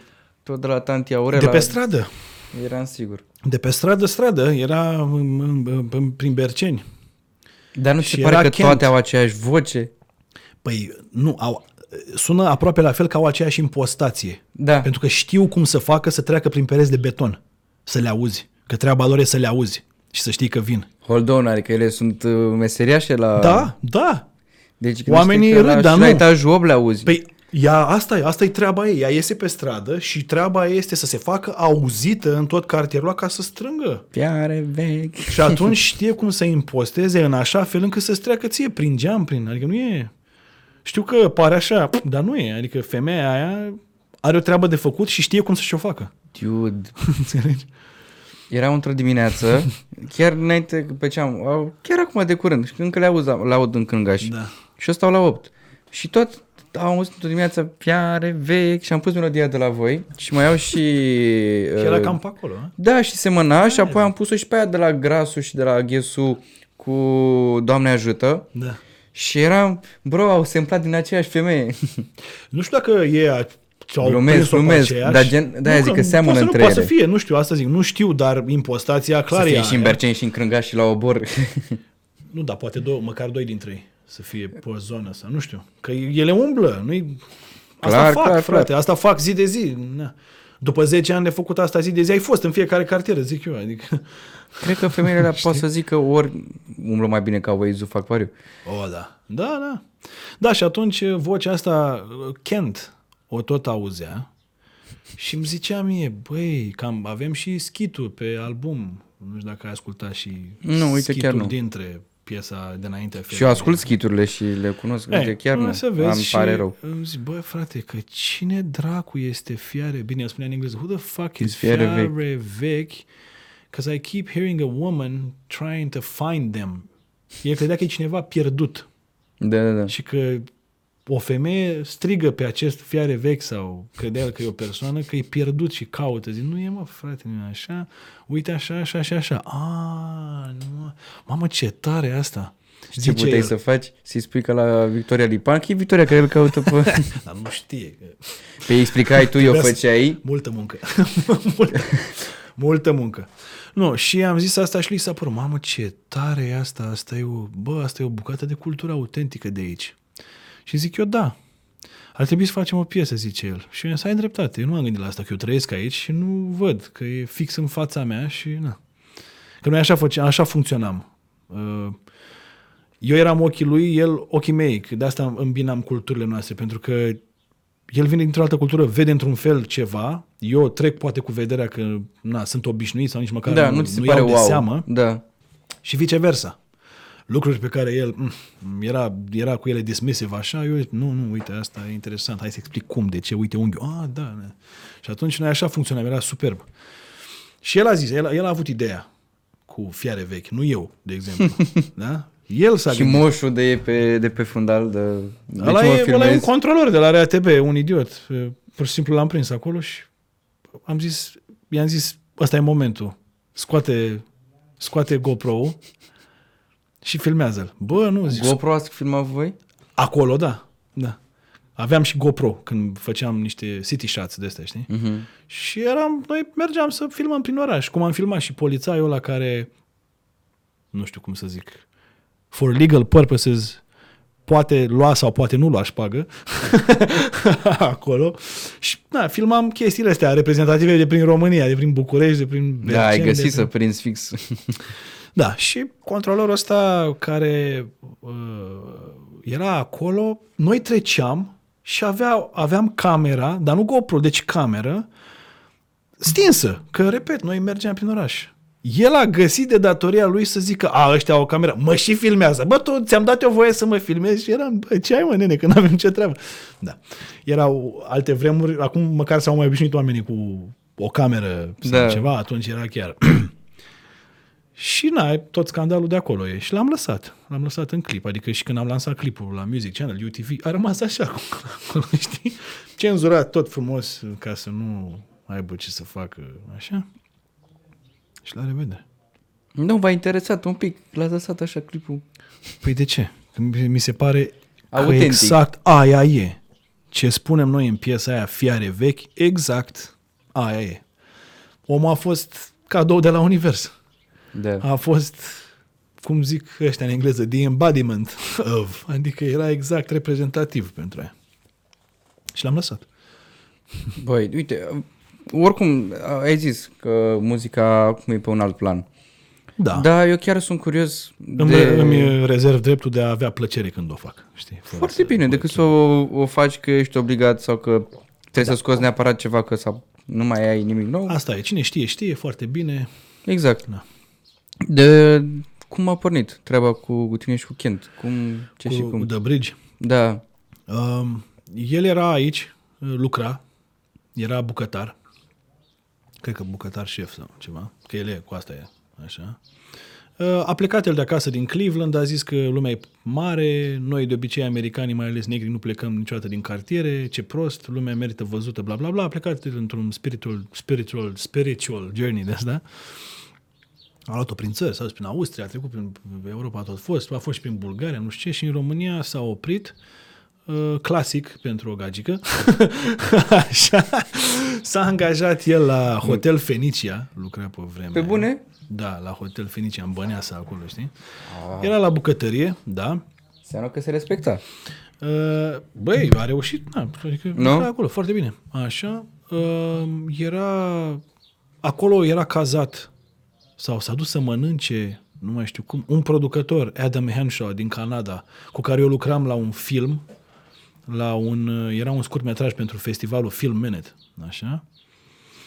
Uh, el s-a dus să mănânce, cumva a interacționat cu Kent, l-a văzut sau a ieșit nu știu ce, hei, de unde ești, că clar nu ești de aici, eu sunt din America, eu din Canada, nu știu ce. Au vorbit ei pe acolo, s-au împrietenit și i-a zis, și ce mai faci tu în rest? Păi eu fac muzică, sunt pasionat de muzică, i-a zis, lui, i-a zis Kent lui Adam ăsta. Și Adam ăsta i-a spus, eu am un prieten, am un, un artist pe care îl cunosc, e român de aici și el face muzică și e pasionat și cred că voi doi ar trebui să vă întâlniți, că pare că ai un vibe așa ca el. I-a zis Adam lui Kent. El a zis, da, sigur, cum să nu, nu știu ce, și după aia când ne-am întâlnit prima oară, instant am devenit prieteni. Fără nicio, adică nu era nimic complicat, forțat, nu știu, eu îmi făceam treaba mea, muzica mea, el pe a lui, știi? Și The Bridge era... Nu exista. Na. Uh, am ajuns prieteni, am stat o vreme așa prieteni și am zis, bă, clar nu e forțat. Mie mi-ar plăcea să facem niște muzică împreună. Și el a zis, bă, da, că noi ți făceam separat, deci aveam treaba noastră separat. Și bine, hai.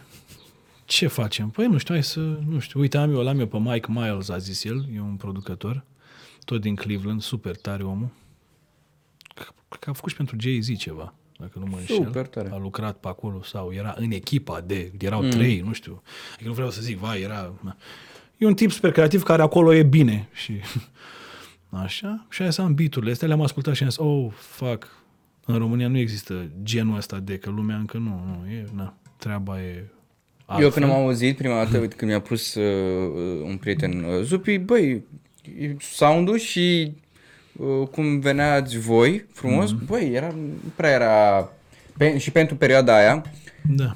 era greu poate să înțeleagă cineva cum trebuie tot, mai ales, uite, Asta e, atunci mai am ales fost... flow-ul lui Kent, nu cred că a fost înțeles de toată lumea în perioada aia, pentru că el venea cu un flow pe care chiar l-aș și văzut în state, la trebuie să-mi iau cancel, la o nigăreală cum trebuie, chiar l-ai vedea acolo, chiar ar fi fost super tare. Și Păi el, da, păi el acolo, adică băgase cu ASAP Rock, Tech 9, Da. adică de asta zic, el acolo își permitea și când a venit aici, Știi? nu cred că toată lumea a înțeles flow-ul lui pentru perioada treaba lor. de atunci, dar foarte fain. A, Uite, era în Fuck That, capsulă pe la melodia, Fuck That, clipul, chiar și clipul. Cum a început el 2D și după aia au venit, ați venit voi și erați în ecrane și erați în camera aia. Foarte mișto, nu știu dacă a fost făcut. 2013 sau 12, îți dai seama. De-aia zic, Ăla încă e, și acum e un clip la care te uiți, bă, tare. nu? Da, da. Nu știu ce a înțeles lumea, ce nu. Cert este că o parte am înțeles că am explodat.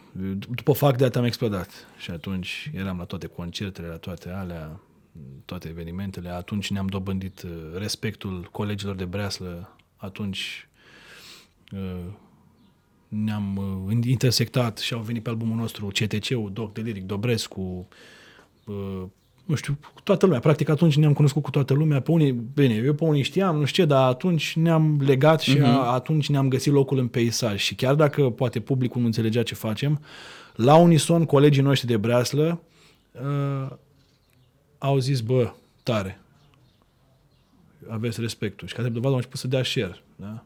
Cine vrei tu. Deli, Maximilian, El Nino, oricine. Uh-huh. Și a fost superb să văd, pentru că noi până la urmă o făceam, iub- iubind partea asta și cultura asta, o făceam de să punem și noi cărămida noastră acolo. Că am zis, bă, noi suntem interesanți împreună în sensul că eu nu mă forțez să fiu, e, yeah, cum ești tu, motherfucker, what's up? Știu, Așa la la. Nici tu nu te forțezi să fii ceva ce nu ești. Aceste două culturi, română și americană, pot sta în picioare, una lângă alta, împreună, fair și ca lumea, Dacă fiecare, fiecare își să aibă bucata ce, da, lui. Să aibă des, fără să încerci să fii tu ca ăla. Na, la noi se și imita mulți, mamă, îți dai seama, mulți voiau într-o trupă cu negri, că nu știu. No. La noi s-a întâmplat că am ajuns prieteni și eu chiar mă gândeam, stai să vezi că e mult mai greu pentru mine când mă pun lângă un MC de acolo, de la mama lor, că omul vine din tărâmul în care s-a inventat cultura da. și sportul ăsta, adică nu e. Și îi ziceam, zic, bă, o să fie mult mai mulți, o zic, a, ăla e tare, ăsta, pf, am mai văzut, tu ești, nu conte, nu conte. Și care, așa erau, unii spuneau, pf, jazz la un căcat. Alții, din păcate, m-au surprins nasol, că nu credeam că o să văd în România, au fost invers. Jazz ăsta e român de-a nostru, bravo, ăsta, ce cu cioara asta în pula mea? Să Barba. se ducă la el acasă, ce face el pe aici arab, că nu poate la la acasă. Și atunci uh, erau polarizați oamenii. Dar după fact that, ceva s-a întâmplat și n-au mai fost polarizați, ci la unison cumva they showed love, ca să zic așa, și n-a mai existat. După aia era, au înțeles ce cu noi și a început să apară respectul ăsta mutual, recip, mai zis mutual, reciproc. Mm. Mă, mă iau englezismele. Nu e Așa. Uh, și am început să facem treabă și să ne simțim bine în peisajul ăsta. Numai că, din păcate, a trebuit să plece. Tatălui s-a îmbolnăvit de Parkinson's of. și na. Au fost mai multe chestii la mijloc, la la la, long story short, a trebuit să plece și atunci noi ne-am oprit. Uh-huh. Trupa aia încă există, noi mereu ne vorbim, zicem la mulți ani. Am mai și făcut piese împreună. Am tras și am trecut și așa. Uh-huh. Sper să și vadă lumina zilei cândva. Deocamdată e complicat. Și el are vreo trei copii, patru între timp. Uh-huh. Uh, lucre, da, da. Na, viețile se schimbă. Dar uh, dacă reușim să le scoatem la lumină, e super tare, pentru că îmi place foarte mult. Nu s-a schimbat nimic între noi. Da? Asta e mișto. Ci doar a evoluat, cum am evoluat fiecare, dar nu s-a schimbat. A rămas pur The Bridge Committee, știi? Și asta mă bucură. Și abia aștept. Și mai e o chestie, cred că o pot spune tuturor. Chiar dacă nu mai te mai vezi cu prietenul ăla de atâta timp, respectul ăla, amintirile alea rămân o, acolo. Da. Am împărțit împreună aceeași farfurie, aceeași scenă de o mie de ore, acela, aceeași foaie de scris, același covrig, aceleași bătăi. adică, bineînțeles, e, trece mult peste. Noi nu am fost doi băieți care au zis, bă, tu pari bine așa, par și eu, hai să ne punem împreună că facem niște bani. Nu. A da. fost o prietenie și este o prietenie originală, genuine, sinceră, cum vrei să-i spui, fără niciun căcat. Ea a generat să ne gândim, hai mă să facem și niște muzică împreună, că totuși... Na. Poți un lucru foarte fain. Dacă te ajută cu ceva, noi avem și pe Spotify și pe Apple Podcast, pe streaming mm. și avem ascultători și din state. Mm. Și atunci să ce? Păi, aș vrea să-i salutăm deci dacă ascultă cineva și de prin uh, Cleveland... If anybody from Cleveland is listening, hey, how's it going? This is Jazz Opt. That's in Romanian because, you know, that's my name and my name is my name. And uh, I want to say hi to my boy Ken Archie. And uh, kudos for you because you're listening from all the way over there. Tare. Eu nu mă gândeam la atât de bine, dar, bă, tare. Oameni buni, da, din Cleveland, din uh, state, dacă vă uitați, nu știu cine sunteți, de ce vă uitați, dar e mai ales că și în română, eu vă mulțumesc. Noi vă mulțumim de la Media Zila. Uh, băi, foarte tare, mai ales că voi ați rămas și cu faptul că ați și tras. Mm-hmm. Dacă pe viitor o să iasă... Sper, ar fi tare. Noi, eu cel puțin vă aștept să, dacă se întoarce și Kent, ar fi fost genial să vă am pe amândoi. Tot spune el că vrea, nu știu, vrea să-și aducă și copiii, să vadă și ei țara și nu știu ce. Na, acum vom vedea. Da, deocamdată. Seara că a plăcut foarte mult aici. Păi da, păi a și rămas. Cât a stat? Ani? Mm, șase, șapte, șase, șapte, cam așa. Tot e ceva. Am dus noi povestea cu Dăbrici cam atâția ani. Bă, Luând-o de la zero din underground până... Și totuși de la zero. E de ținut minte. Da, da. Strict de la zero, fără nicio treabă. El cu mai multă experiență, eu mai mult în rock și punk. Mamă. Eu vin și de acolo, mie îmi place asta. Eu mergeam la jam session cu Emil, cu Zob, Vlase, toți da? ăștia. Da? Acolo am, adică așa am cunoscut eu și partea asta. Și Dox l-am cunoscut pe platou de filmare. El a fost, Dox a fost, uh, în multe interviuri am spus că mă întrebau, uh, Dox a fost cel care mi-a zis, bă, poeziile alea, rimele pe care le scrii tu, pune mă pe un beat. Doamne, că eu n-am treabă cu muzică. Eu și imaginez pe Dox uh, zicând așa, știi? Da. Și el mi-a spus, și după aia el mi-a pus uh, la un party Microfonul? Cumva m-au păcălit, m-au lăsat singur pe scenă și mi-a pus el un beat, mi-a, mi-a, mi-a pus de la Most Def Mathematics și am început să zic acolo că mă simțeam prost, că toată lumea se uita la mine. Nu mai știu exact ce am făcut, că eram atât de cu adrenalină și mi-era frică atât de tare, încât la final doar știu că aia toți erau, o, nu știu ce. Și eu vezi mă, țin și am zis, da, da, da, și pe aia m-am dat jos și am zis, ce dracu am făcut, nu știu cum am făcut. Și veneau ei și îmi spuneau, bă, frate, că nu știam că tu faci și rap, că de când o faci, că sigur faci de ceva vreme, că sună și eu m-am gândit în mintea mea, dacă oamenii ăștia zic că pare că o fac de ceva vreme, înseamnă că am eu ceva pe aici. 5, 5, trebuie să le faci așa. Da, eu, adică, nu știu de ce, nu, eu admiram cultura asta de la distanță, dar uh, eram cu chitară electrică, cu, ai văzut în da, primul nostru clip, Back Down, eu încă cânt la chitară, la, chi- Da. la chitară electrică. electrică, ai văzut eu cânt la riff acolo și cânt refrenul și Kent îi dă cu rapul, știi? Nu știu, nu, ți pentru mine poezia era poezie, într-o parte, uh, muzica e muzică, îmi plac instrumentele și mai cântam așa, ish, Ok. Așa. Dar nu, nu-mi imaginam că, bă, prostule, scrii rime și există beaturi. Știi? Nu știu de ce. Vezi? La unele Ți le-a chestii, pus așa, la unele chestii îmbinat. pare genial, la altele ești prost grămadă. Cum eram eu la asta, nu-mi dădeam seama și a trebuit să-mi zică dox. Bă, că el le spunea, bă, și eu scriu rime. Ia mă, ia zim. Ei. Ei, bine, a, f- a fost amuzant că prima oară am avut și un public uh, nu trebuia să mă duc la ei. Adică, în mod normal, îți rup gâtul când faci asta. Dar noi ne-am întâlnit pe un platou și era Dox, Alex Velea și Connector. Și eu le-am zis, scriu și eu niște rime, hai să vă arăt și eu. Ceea ce nu recomand dacă nu... Așa.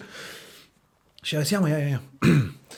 și am văzut pe fața lor așa că stau într-un fel... uh, Știi? Hai, zi, zi. Dar a fost bine ce le-am zis. Și surpri- surprinzător au fost și ei su- că au zis, bă, nu mă, mă așteptam să fii da la așa. Și mi-a zis, pune-le, dacă îți place asta, pune-le pe muzică. Și mi-a zis, păi da, da, cum să fac, nu știu ce, cum, cum cu voi cum faceți, cum? Ei erau în vremea aia de făceau împreună, Alex Velea exact, și Connector. Da, da, exact, piesele alea, știi, R&B cu rap, cu tot ce trebuie, știi? Mișto, erau foarte tare. În Vremea aia nici nu vedeai așa ceva, da? Dacă dragostea dispare și de astea, adică totuși sunt staples. Velea are un flow foarte șmecher. Da, cum? Dar și amândoi, bă, n-ai ce să coment. Adică despre ce vorbim? Oamenii sunt...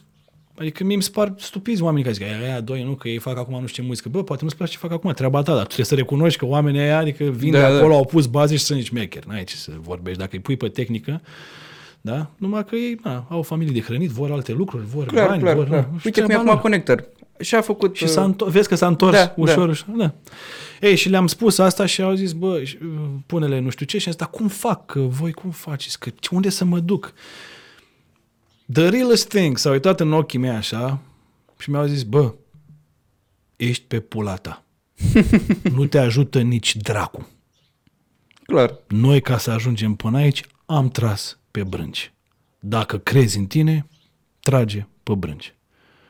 Și pe aia am plecat. Eram pe o bancă, în buftea, adică la filmări, pe la Media Pro, pe acolo, la studiourile Pro. Da. Și mi-a rămas în cap asta, știi? Și atunci, s ok.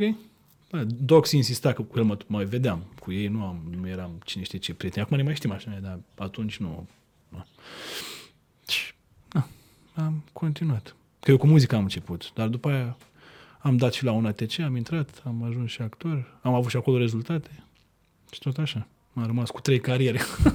Pentru că din fiecare am și premii și bani obținut și am, ca- adică vin oameni la mine să și mi se pare că am reușit cumva ce mi-am propus, că mă gândeam că la noi încă nu te, nu te învățau când creșteam eu, dome, învață să lucrezi deștept, puneți ouăle în mai multe coșuri, mm-hmm. așa. Era ca pe vremea aia, să găsești un job bine, pe acolo, de acolo te pensionezi, ești, nu știu ce. Și eu îmi doream să fac mai multe tot timpul, știi? Și mi se părea așa, bă, frate, nu-i nimeni. La început râdeau de mine când ziceam, eu vreau să fac și aia, și aia, și aia, știi? Acum mă bucur că am, am, am crezut în mine și am avut curajul să mă iau în serios și că am rămas uh, aproape de mine, nu m-am dus după forța lumii care mă trăgea în altă parte, știi? Acum îmi îmi mulțumesc foarte mult pentru asta, ca Snoop Dogg, știi? Vreau să știi cum a făcut la... Unde? Unde a luat, a luat uh, ce a făcut? A luat steaua pe Hollywood Da, Walk of da. Fame și a zis, I want to thank myself. Myself. da. Așa. Păi pe bune, omul de la Drug Dealer are, are și echipă de fotbal american, dacă nu mă înșel, Da. în care ia o ghetto boys și duce la școală și are grijă de ei și la Are, are, școala are, aia, are liga aia, nu știu cum se cheamă, da? Da? Și ea, ți minte că ai o chestie publică că eu, uh, uh, ok, fac reclamă la băutură, la femei, la droguri, la toate, dar banii pe care îi fac din astea, bag în școala aia, ca, să, uh, ca acei copii să nu facă ce am făcut eu, că nu mulți reușesc să facă cât am Da. făcut eu și mulți se pierd pe drum. Asta e altceva. Asta e altă problemă care la noi e generală. Toți vor să aibă povestea aia de succes și se păcălesc că aia e norma. Adică și la actori și la muzicieni, la cine vrei tu, orice om care vrea să reușească, se gândește la poveștile aia. Domne, era cu tărică în bar și au descoperit-o și e mare actriță sau era ăla. Era mor de foame de 20 de ani și ea... Da, da, da. Nu, Bă, nu, ba trebuie să fie sunt tot și așa. Asta, dar ideea e că tu auzi despre ăștia, pentru că ăștia sunt excepția de la regulă, frate. Exact. Adică ei sunt, nu așa se întâmplă de obicei. De-aia vorbești despre ea. Zic, bă, frate, ce drum, ce traiectorie, pentru că de obicei nu e așa, de obicei muncești. clar, știi? clar. De obicei muncești, te înțelegi pe tine întâi, ca să ai o șansă după aia să înțelegi și ce e în jurul tău, da? după aia cum te raportezi, tu ce, adică sunt pași, pași, pași. Uite, o altă Toți chestie vor de să o genul- pocnească. Da.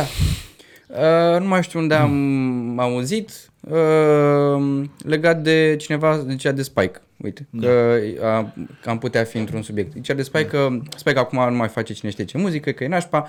Ok. Dar uităm că cineva i-a muncit o grămadă și abia acum îl, îl recunosc cu unii sau că a luat uh, de la Gheorghe d- melodia cu salcâmii and whatever.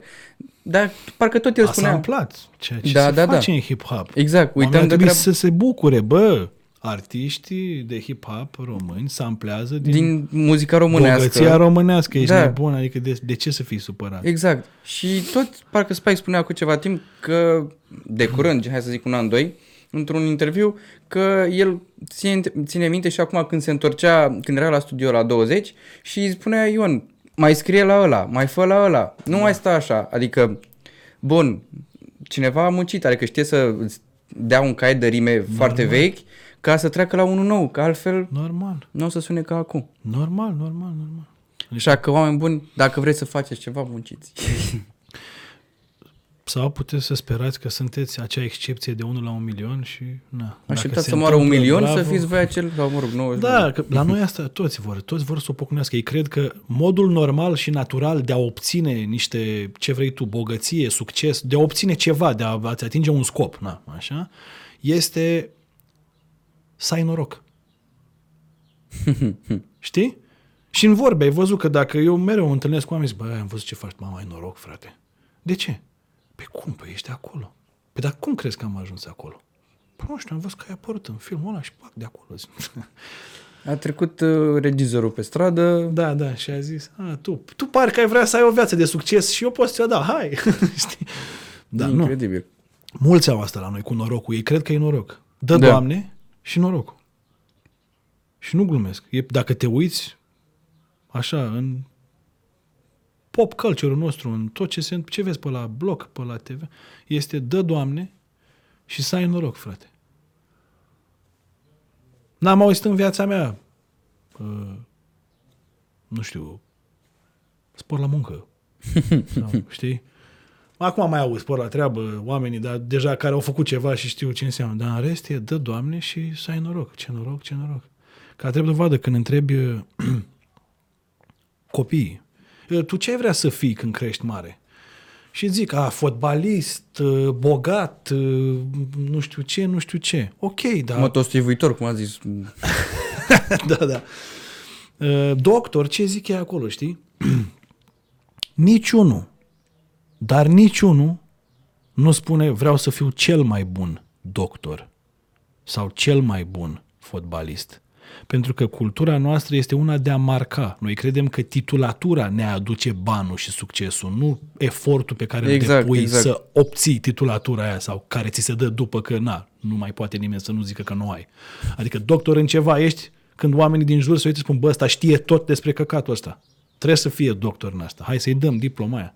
Da? Corect. Vino să ne demonstrezi formal, facem doctoratul, ne arăți, îți faci lucrarea, ok, mi-ai confirmat, se vede că știi și pa, atunci ești. Nu titulatura, dar la noi nu auzi asta, vreau să fiu cel mai bun ceva, ci vreau să fiu aia pentru că încă ești crescut cu trebuie să ai titulatura sau funcția cu tare ca să primești niște bani sau să... Which is sad. Da, e. E. Bă, dar da, așa e. Da. Eu nu vreau să trăiesc așa. De-aia fac ce fac și de-aia... Nu. De-aia sunt cum sunt. Că Da. viața nu se oprește la o funcție și o titulatură. Se oprește când se oprește. Până acolo e de datoria ta să înțelegi că e o experiență și o descoperire și de sine și de cei din jur. Și când s-a oprit, s-a oprit. True, true, Aia e. corect. Da. Um, cred că ăsta a fost episodul, sincer. Nu știu cât am tras. Sper că n-am tras mai mult de o oră 40, că se va Habar n-am. bloca E FR-ul la mine. Pot să mă duc eu să aproape trei. verific.